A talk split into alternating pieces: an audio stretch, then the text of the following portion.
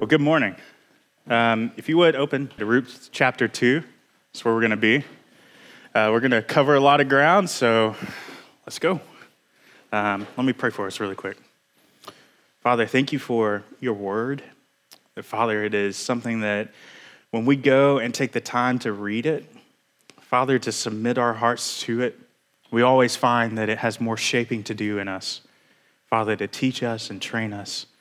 Um, I pray that, Father, as uh, I teach, it would be clearly from your word and from your heart to your people. That, Father, you would help us all to follow you more faithfully in response to this word. And that, Father, we would be examples of you, um, images of you in this uh, broken world, shining forth your kindness, Father. I pray all this in your name. Amen. All right, so I was listening to a podcast uh, this last week and uh, it was a podcast talking about education. Uh, yes, boring. But the podcast talked about specifically about leisure. Now, if I were to ask you guys, what is leisure, what would you say?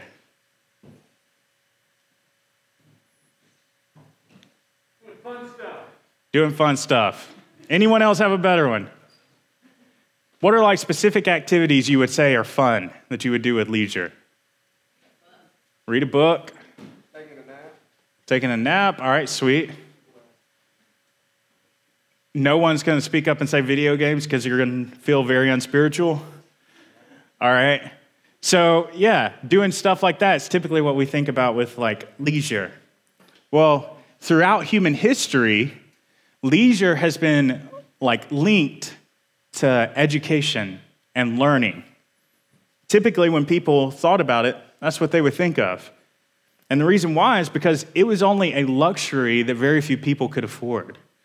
Not just physically or like have the money to afford it, but to even have the time to take time off to educate themselves. Men had to learn how to hunt and protect their tribe. Uh, women had to uh, train the family up to take care of the home and the property and do things like that. And quite frankly, they just really didn't have time because they were trying to provide for their basic needs to take time to go and study and sit and be educated. And I can uh, bet very few of us are able to really sympathize with that. Most of us see school or education or things like that as a burden. Like, we don't really see that as something fun to go do. It's more of a chore. It's something that we would rather go read a book, take naps, play video games, play airsoft, do whatever it is, rather than sit in a classroom and have someone teach us. And that's because we have so many blessings that have not been common throughout the history of the world. We don't have to plan an entire day around taking our clothes to a, a, creek and washing them by hand and drying them and devoting a whole day to that endeavor.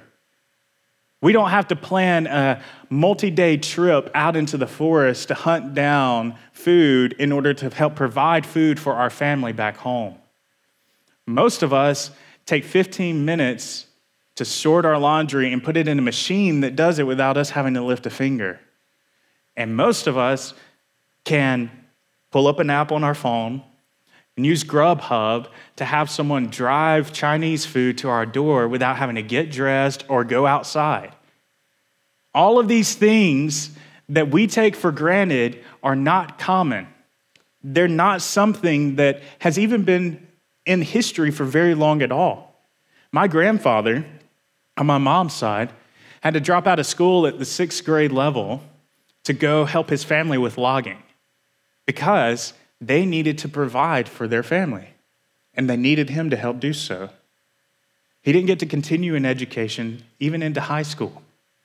And so, we, because we are in this position where we have so many blessings and we have such an abundance that none of us in this room are really even at a risk of going hungry and starving, it's hard for us to sympathize with Ruth and Naomi in this passage that we're reading. Ruth and Naomi are coming into the promised land again, coming back to the, the land of bread, Bethlehem. and they're coming back poor and destitute. They don't have anything coming back into this land. And it's a time that we have to remember it's a time of the judges. It's a time when people did what was right in their own eyes. This is not a, a land that is just um, filled with all these incredibly kind people that's just overwhelming, and they know when they come back, everyone's gonna like pitch in and help care for them. They're coming back, and their future, whether or not they know where their meal's gonna come from, whether or not they know that they're gonna be cared for and protected and provided for, is still up in the air. And that's where we enter into this story. A lot of times we think about the book of Ruth as a love story between Ruth and Boaz. And this story, it is a love story, but it's not between Ruth and Boaz primarily. It's a love story of God for Naomi. It's a love story of God for his people. And so we pick up this chapter, chapter 2, with Ruth and Naomi finally getting back to the promised land and but they're broke and desolate. They don't know where their next meal is going to come from. They don't see a bright future ahead for them. But God has a plan that He is going to use to overwhelm them with His kindness. So start reading with me in verse 1 of chapter 2. Now, Naomi had a relative on her husband's side. He was a prominent man of noble character from Elimelech's family. His name was Boaz. Ruth, the Moabitess, asked Naomi, Will you let me go into the fields and gather fallen grain behind someone with whom I find favor? And Naomi answered, Go ahead, my daughter. So Ruth left and entered the field to gather grain behind the harvesters. She happened to be in the portion of the field belonging to Boaz, who was from Elimelech's family. Later, when Boaz arrived from Bethlehem, he said to the harvesters, the harvesters, The Lord be with you. The Lord bless you, they replied. Boaz asked his servant, who was in charge of the harvesters, Whose young woman is this? The servant answered, She is a young Moabite woman who returned with Naomi from the territory of Moab. She asked, Will you let me gather fallen grain among the bundles behind the harvesters? She came and has been on her feet since early morning, except that she has rested a little in the shelter. Then Boaz said to Ruth, Listen, my daughter, don't go and gather grain in another field, and don't leave this one, but stay here close to my female servants. See which field they are harvesting and follow them. Haven't I ordered the young men not to touch you? When you are thirsty, go and drink from the jars the young men have filled. And she fell face down, bowed to the ground, and said to him, Why have I found favor with you, so that you notice me, although I am a foreigner?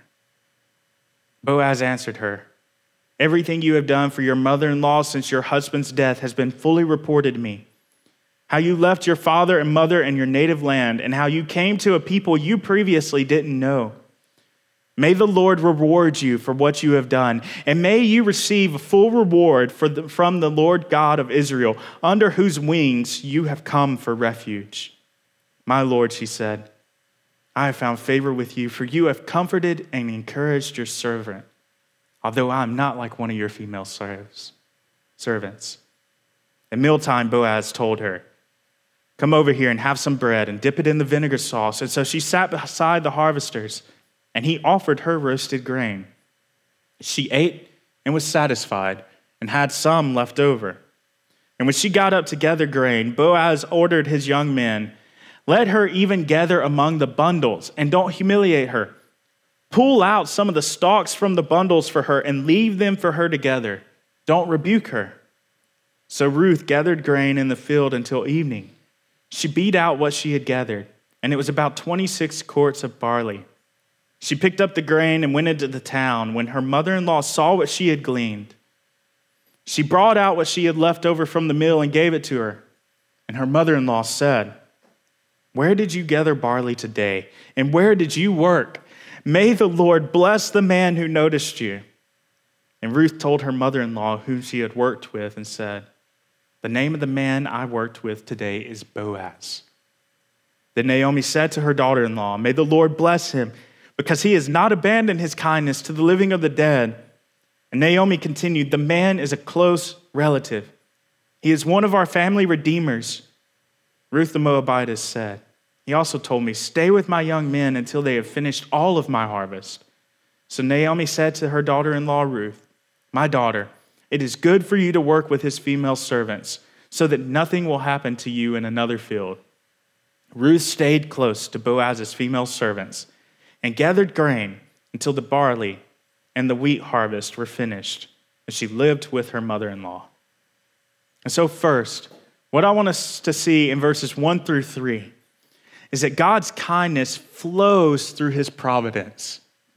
And when I say providence, what I'm meaning is God, who is all powerful, who is all wise, who does all things according to his own plan, using every detail of a person's life and the people they encounter and the other people that uh, other people's lives that they've encountered to bring about his perfect plan in that person's life. That's providence. God using all things for the good of those he loves. And what we see here is that from the very beginning of this passage, the whole story seems to depend on chance. It seems lucky that Naomi happened to have a relative who was a noble man. It seems that Naomi is fortunate that Ruth takes the initiative in a foreign land to go gather food for them. It seems that the stars just happened to align in the right way so that Ruth would go to Boaz's field instead of one of the many other ones. And if we were reading this story from the dominant way that people in our culture think about the world, which says that there are only natural events and there are no such things as supernatural workings of God in the world, if that's how we read this story, that's the only way we could describe it. But that's not the way that the world is. What we see happening in this story at the beginning is what Proverbs 16:9 says. A person's heart plans his way, but the Lord determines his steps. If you are like me, and I'll give you a hint, you are, you think that you know what you need. We get impatient when something we want is withheld from us, whether it's some piece of technology, a job, a car, a class, a new pair of shoes, whatever it is. When we see something we want, we get impatient if it's not coming to us quick enough. And if we don't get it, or if someone else gets it, we get angry and frustrated. And for Naomi in this situation, she's been through a lot of losing the things that she wants. For over a decade now, she has endured famines, sufferings, the loss of her husband, the loss of her sons. She left the promised land full and has returned with nothing. Or worse, instead of returning by herself with nothing, she now has a daughter in law who will also suffer because of her situation. She is enduring something worse than just suffering. She is seeing the suffering of a woman who loved her son. And maybe she thinks that this is just a hopeless situation. I mean, if you look at Ruth or Naomi, she's not the one that initiates for Ruth to go out and to try to find food for them. And even when Ruth comes to her, it seems that she's just kind of like, go do it. She's not trying to guide and direct her and help her to move forward. She's kind of like, if that's what you want to do, then go do it. Naomi realizes that she can't care for Ruth. She's an old widow and incapable of providing for and protecting Ruth. But God can. Up until this point, the desperate state of Naomi and Ruth has been the focus. But now, beginning at this point in the story, we get to see the beautiful strokes of God's pen as he starts writing a narrative that they could have never dreamed of. Like a narrator who starts to talk over a movie and tell you really important details that the, the characters in the movie don't know, we begin to hear the author of Ruth telling us how God is working behind the scenes. There is a relative, a man who is prominent, that is wealthy, who has a noble character like God, named Boaz. Not just that, but this Moabite woman, she's not giving up despite their situation. And in fact, without Naomi suggesting where she should go or what she should do, Ruth asked for Naomi's permission to go into the fields and to pick up grain behind the harvesters. This was a practice that God had instituted in his people in Leviticus 23, where he says, When you reap the um, harvest of your land, you are not to reap all the way to the edge of the field or gather the gleanings of your harvest. Leave them for the poor and the resident alien. I am the Lord your God. And so we see God writing customs into the practice of his practices of his people years in advance of this situation, knowing that Boaz would be a righteous man who would come and follow that practice to the benefit of a Moabite woman who happens to walk into his field. All of this is the plan of God that he has been weaving up until this point to bring about his perfect plan. But not only that, we see Ruth's heart planning to go to a field, like the proverb says. Her heart makes her plan, but quite literally, God directs her steps to the very precise field that belongs to Boaz. Nothing in this story is chance. It is all God weaving a beautiful narrative to bring about the salvation and the redemption of Naomi and Ruth. And in your life, know that God is not some cold, distant person that doesn't care for you. Are you anxious in school? Are you fearful? Are you depressed? Are you consumed with worry? Are you consumed with envy?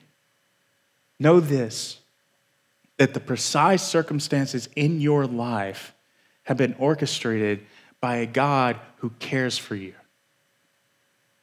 And that He is not someone who delights in you lacking the things that you need, who delights in withholding good things for you from you. But He's a God who orchestrates the narrative of our life to draw us into recognizing who He is to seeing him and his character in a much more beautiful way than we have ever seen before. Naomi and her husband thought that if they left the promised land when it was in the middle of a famine, they would find what they needed. They left the land of God's promise. They thought too little of God. His kindness, His care for them was not big enough in their eyes to keep them in His land and in His promises. They bought into the lie that what other nations could offer them were better, that serving other gods and pursuing other promises were better than God's. They went into foreign lands. They explored all that they had to offer. And what Naomi realized, and has realized at this point, is that when she was in the land of the living God in the middle of a famine, she was full. But now she's coming back from all of those lands that promised her so much more empty. Yet God was still a God of kindness.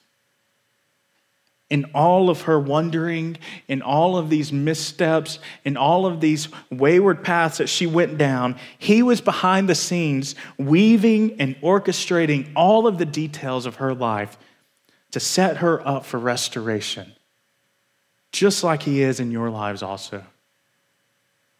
He has placed you in the families that He has. He has placed you in this church to experience His blessings and His promises in His church among His people for the sake of you seeing who He is and for you being given the opportunity to respond to the gospel and to be saved from all of these false promises and all of these false gods that try to promise you life but fail to deliver. And second, we see that God's kindness flows through his people. Verses 14 through 17 tells us about Boaz's kindness to Ruth. From the moment that he enters the story, Boaz just overflows with godly character. And even our first impression falls short of where we are left by the end of the story. The way he greets his servants, the Lord be with you. And then he goes about tending his business and he cares for those under his watch enough to know when some new person has happened to walk onto his land to start gathering. And yet, even his first question is just laced with compassion, where he asks about uh, Ruth, whose young woman is this? Now, this isn't a question about talking about her like she's a piece of property and that she belongs to someone in that way. No, it's a question about who are the providers, the protectors in her life? What's the family she belongs to that is going to be able to care for her and help her after this point? Because coming and gleaning, there will come a point where this harvest ends. Who cares for her after that point? It's a question of compassion and caring about Ruth. And so, his kindness doesn't even stop there. He invites her into his field to place her under his protection, to benefit from the work of his workers, so that the jars that they had to go to a well and fill and bring back to the field, she can drink from. And as verse says, he ultimately tells her that she is finding refuge there under the wings of Israel's God. And this principle, this comforting image of God, like a, a mother hen who gathers her chicks up under her wings to protect them from a storm, is what motivates Boaz to show this level of kindness to a stranger. Why? Why does Boaz conduct himself with such care for a stranger and for those serving him in his land? It's because Boaz remembers the history of Israel's people. Boaz remembers the kindness of God that flows through history as he lavishes his love upon a people for himself. He remembers the stories that his people have told countless times as they gather together at the end of days around a campfire after a long day of harvesting, where they tell about God calling a foreigner named Abram out of a land of idolatry to come to a promised land that he would give him. He, they remember the stories of their uh, ancestors being enslaved in Egypt and being oppressed and being exploited for their labor. He remembers how God displayed his faithfulness in the Exodus when he conquered the greatest power to the world at that time through supernatural wonders and delivered his people out of their power. He remembers how God rained down manna from heaven to feed them in the wilderness when they were wandering, and how their clothes and their sandals, which they walked in for 40 years, did not wear out, but stayed like new and protected them while they were wandering in the wilderness. He remembers how God split the Jordan over for them to cross into the promised land to take it, and how the walls of Jericho came crashing down without them doing anything to affect the walls. He remembers how God turned their enemies uh, away from them when they were being faithful and taking over the promised land, and how God ultimately gave them the land he had promised so long before to Abram. What Boaz recognizes is that the reason why he can speak of Ruth coming under the shelter of the Almighty and finding refuge under his wings is because he had found refuge himself there also. He knew that God is a faithful God who is a refuge for the vulnerable. As Exodus says in Exodus, or as God says in Exodus 22, you must not exploit a resident alien or oppress him, since you were resident aliens in Egypt. You must not mistreat any widow or fatherless child. If you do mistreat them, they will no doubt cry to me, and I will certainly hear their cry. God did not use his power as the Almighty of the universe to choose for himself the strongest and most powerful kingdom of the world. no, he chose a single man named Abram, married, sorry, married to a barren woman to create his people. And the whole relationship was one of grace. God's people were supposed to reflect his character or reflect on his character, and then they were supposed to reflect his character. The recognition that the Almighty of the universe was fighting for them only because of his kind and compassionate heart was supposed to stir his people that he had chosen and saved to show that same level of kindness to others. Why do you need to steal, fight, kill in order to obtain for yourself if your God is the one who fights for his people and calls them to reflect his character instead? If he's the one who goes before you, if he's the one who orchestrates all things for your good, if he's the one who determines every step of your life to bring about his will and purpose, then you no longer have to hold on to the belief that this world is malicious and turned against you. And the only way to move forward and to grow and to be secure and safe is for you to take something yourself and do it all yourself. But if he's fighting for you, it frees you up. You don't have to think this person's asking for money, but if I give it to them, that's less for me. You're freed up to think, I can give away freely because my God has given all things freely to me. And if my God, who has been faithful in providing for generations of my people up until this point, in bringing us to this promised land and giving us all that we need, if he's brought us up to this point and been this faithful, then my hope, my security is not in me gathering every bit of wheat from the ground when it drops during harvesting. No, my hope is in the God who has brought me here. And so I can leave wheat on the ground for the foreigner and the stranger and the poor to come and pick up and provide for themselves. Because my hope is not in the material possessions I have. It's not even in the physical land. My hope is in the God who has been faithful to bring me to this point. And if this is true for Boaz and for other believers in the nation of Israel, how much more true is it in the community that God has formed through the full display of his kindness that flowed from the hands and the side and the feet of his son? As Paul says, if he did not even withhold his own son for us, how then, we, how then will he not give us all things? That's the thing that motivates us it's what motivated them was seeing God's kindness on display and then believing that he was the same God yesterday and today and forever. And for us, it's seeing God lifted on a tree, crucified for us to bring us in as his people, and knowing that that same God who loved us to that degree to send his own son to die in our place is the same God yesterday, today, and forever.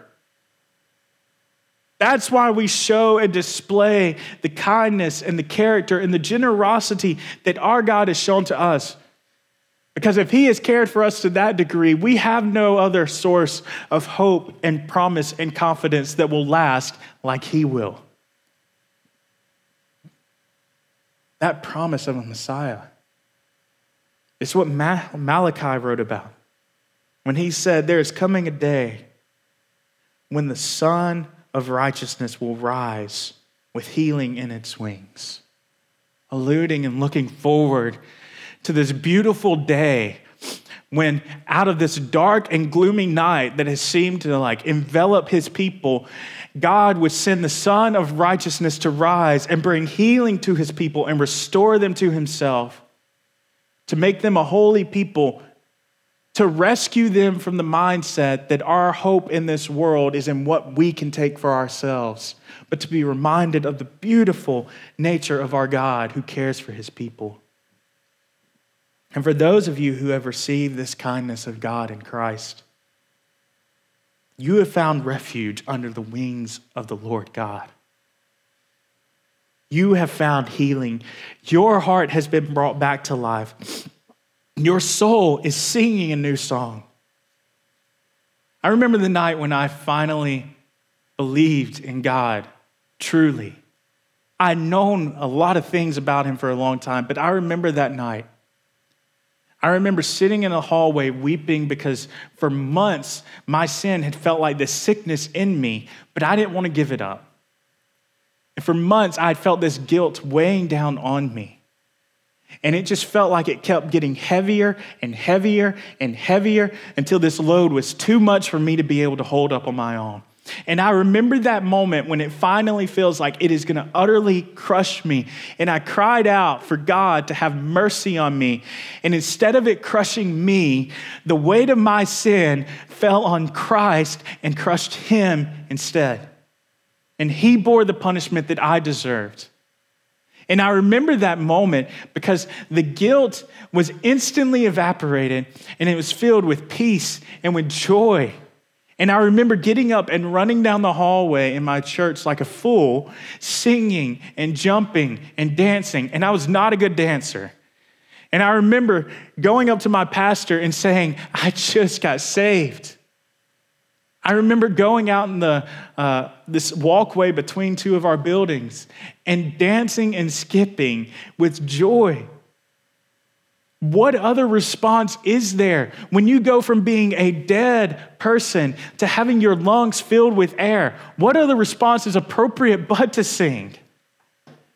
It's why in the Christian religion it is so unique that we sing and we worship because we have a joyful message of liberative captives who have been set free and received the kindness of God. And it's why we offer that kindness to all who will hear it.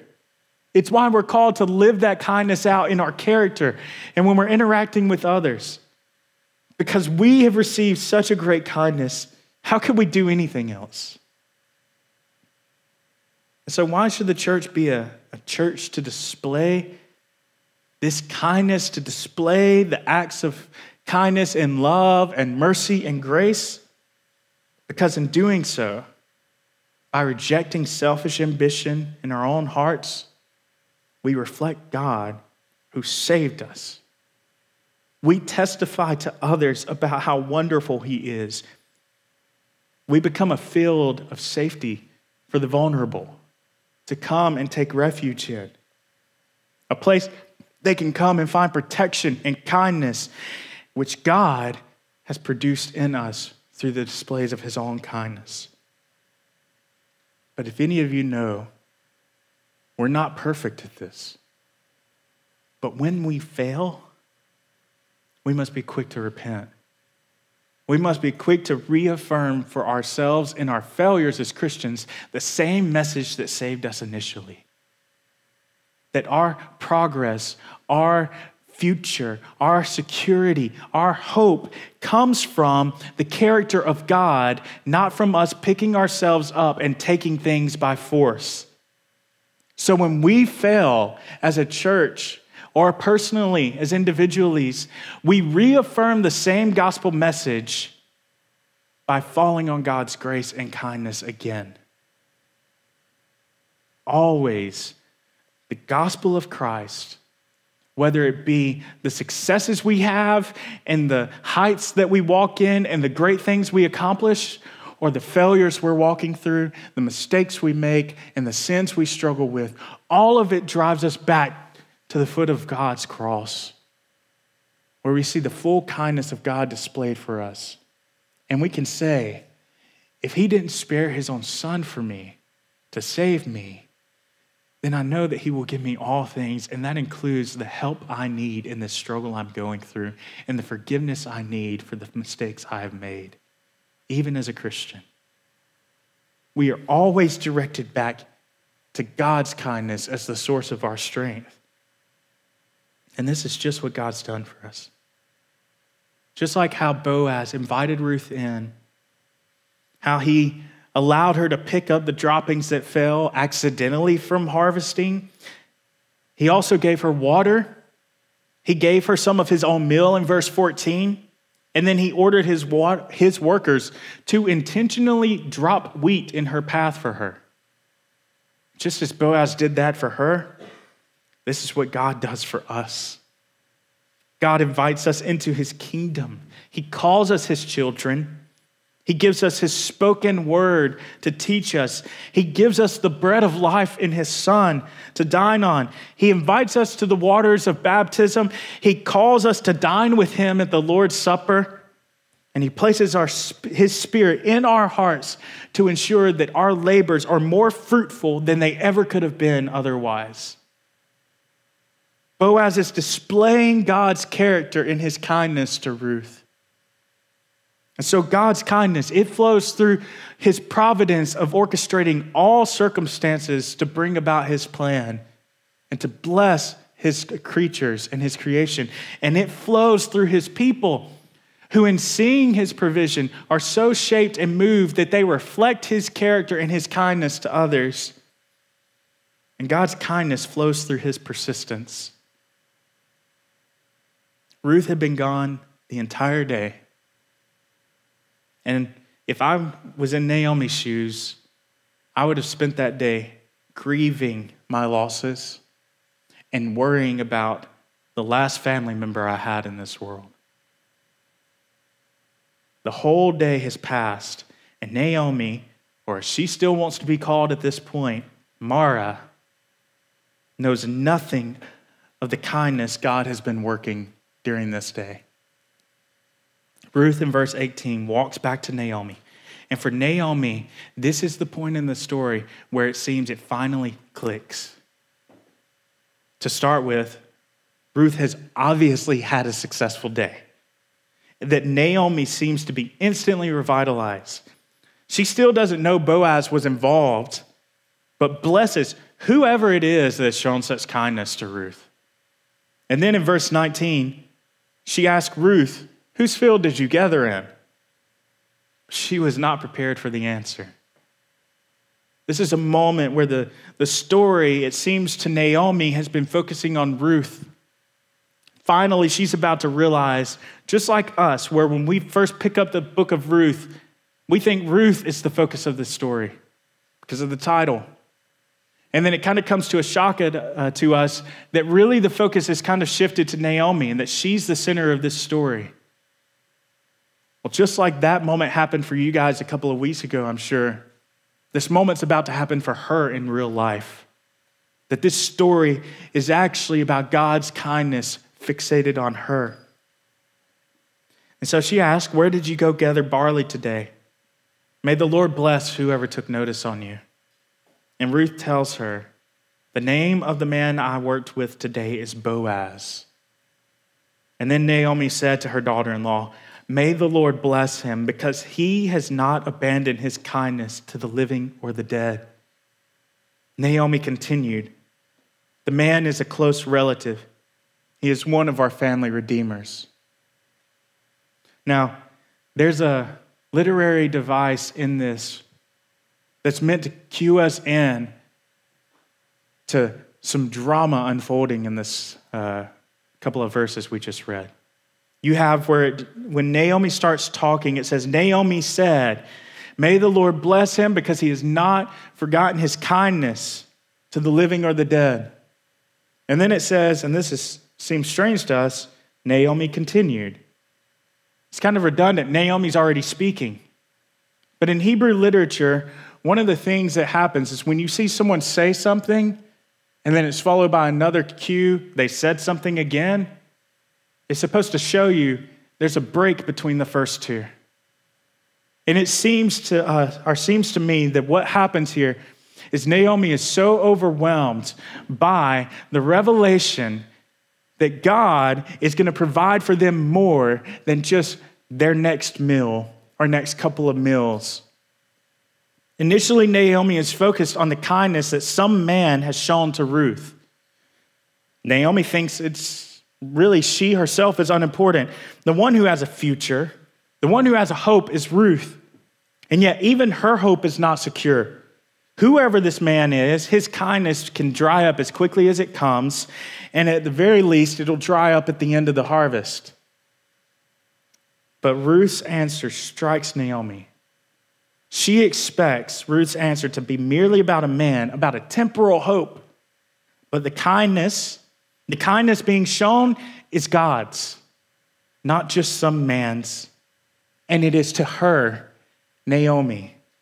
It is not temporary, it is persistent, it is eternal.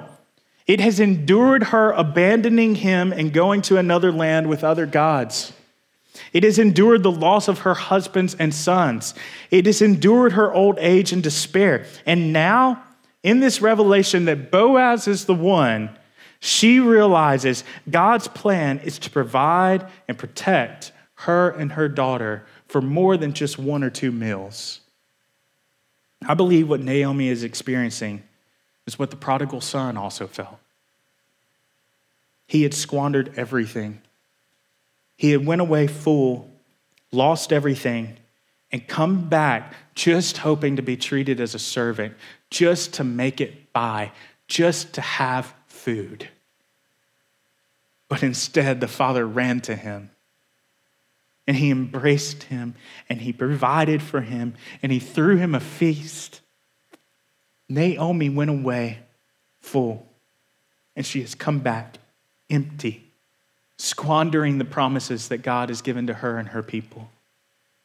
And instead of finding that God is just going to allow her to come back in and be some servant and just have their meal provided for, she has found that God has come running to her and is embracing her and providing a feast for her with excesses of well, our wheat that Ruth has collected, and is now providing a future for her more than just surviving.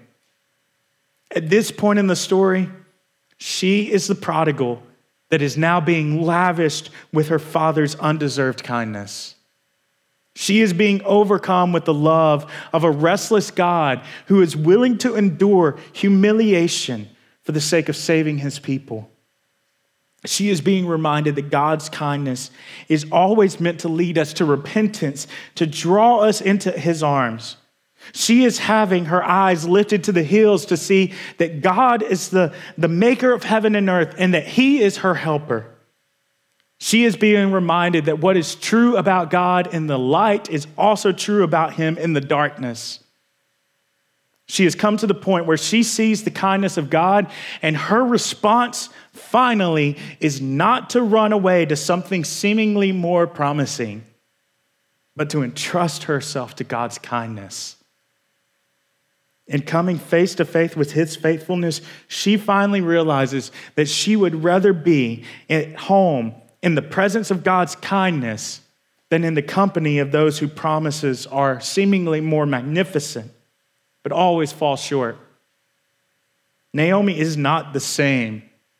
And from this point on, you could send, I believe, if I was a betting man, famines, plagues, or whatever else, I would put my money on Naomi staying right there in the promised land and saying again and again and again, Blessed is he who has not abandoned his kindness to the living or the dead.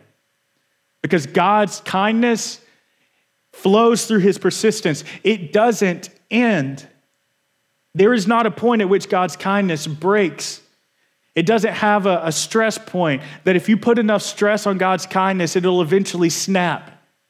It is eternal and it persists no matter how many wayward paths you go down, no matter how many sins you feel like you are struggling with and overwhelmed. No matter how many times you are foolish, just like me, and buy into the lie that some temporal thing offers you more hope than God, no matter how many times He is persistent to show kindness to those who come to Him for refuge. And this is not a permission to abuse His grace and to think God will always welcome me back so I can just keep doing whatever I want to. No, that mindset is the person who goes into the land of Moab and never comes back to the promised land, but says at some point, I, I was in the land. And so God's got to keep showing me the faithfulness. God's got to keep showing me his kindness, but I'm going to choose to stay the rest of my life away from him. That's not what I'm talking about. I'm talking about the person who comes back into the land and endures famine and endures suffering and endures making their mistakes and knows that their father's kindness was displayed fully in sending his son to draw in brothers and sisters from all nations to put their hope and trust in him. And that for those who keep clinging to the feet of Christ, God's kindness is immovable and unshakable and always restoring them and bringing them closer and closer to the day when that will be removed. There will no longer be any sin, there will no longer be any famines, but his people will be with him and have all things because they are in Christ. So, what will you do? Is your Christian identity solely wrapped up in your parents? And that they were the descendants, they were the people who have experienced God's blessing and chosen to follow his kindness. And you're just kind of along for the ride for right now. Are you tired of being forced to come to church, to participate in Christian activities? And do you believe that the community of God is more like a place of famine than it is a place of blessing? Do you see the Christian faith as something that has some purpose, some utilities in helping you get certain things, of helping people think a certain way about you, but your heart's not moved by the enduring kindness of God? Do you look around at others in the church and compare yourself and think, God better be glad I'm part of this group? The church is a place that is drenched by the flowing streams of God's kindness. And if you have not allowed yourself to be, personally, to let your own heart long and love and receive this kindness that is offered to us in Christ, if you have seen the love of Christ you've seen that He is willing to take the punishment you deserve, or if you have and you are still waiting and you still want to abandon His ways and to go to some other land that has more promises, some other land that seems like it's not a famine, just know that His kindness is always meant to bring us to repentance. It's always to bring us back to Him and realize that His kindness, His character, His faithfulness, that's our hope. Not how much our harvest is uh, abounding, not the types of clothes we wear or the schools we go to. Come to Him. His kindness is inexhaustible. He will not turn away from those who come to Him. So let's pray. Father, I thank you that your kindness, your kindness is more magnificent than my words can explain. That, Father, I know that what I can even hope to give today is just a taste. It's just enough just to wet the palate to get us ready to crave more of your kindness. And I pray that, Father, that is exactly what you would do. That you would cause our hearts to long for you and to want to know you more. And that as our knowledge and our understanding of who you are grows, we can rest assured that our confidence in your promises always being true will grow in the same proportion. That, Father, our faith, it grows to the same degree that the object of our faith grows. That is, as we understand more of who you are, more of what you have done, more of what you are capable of, more of your kindness and your love and your compassion and your justice and your mercy.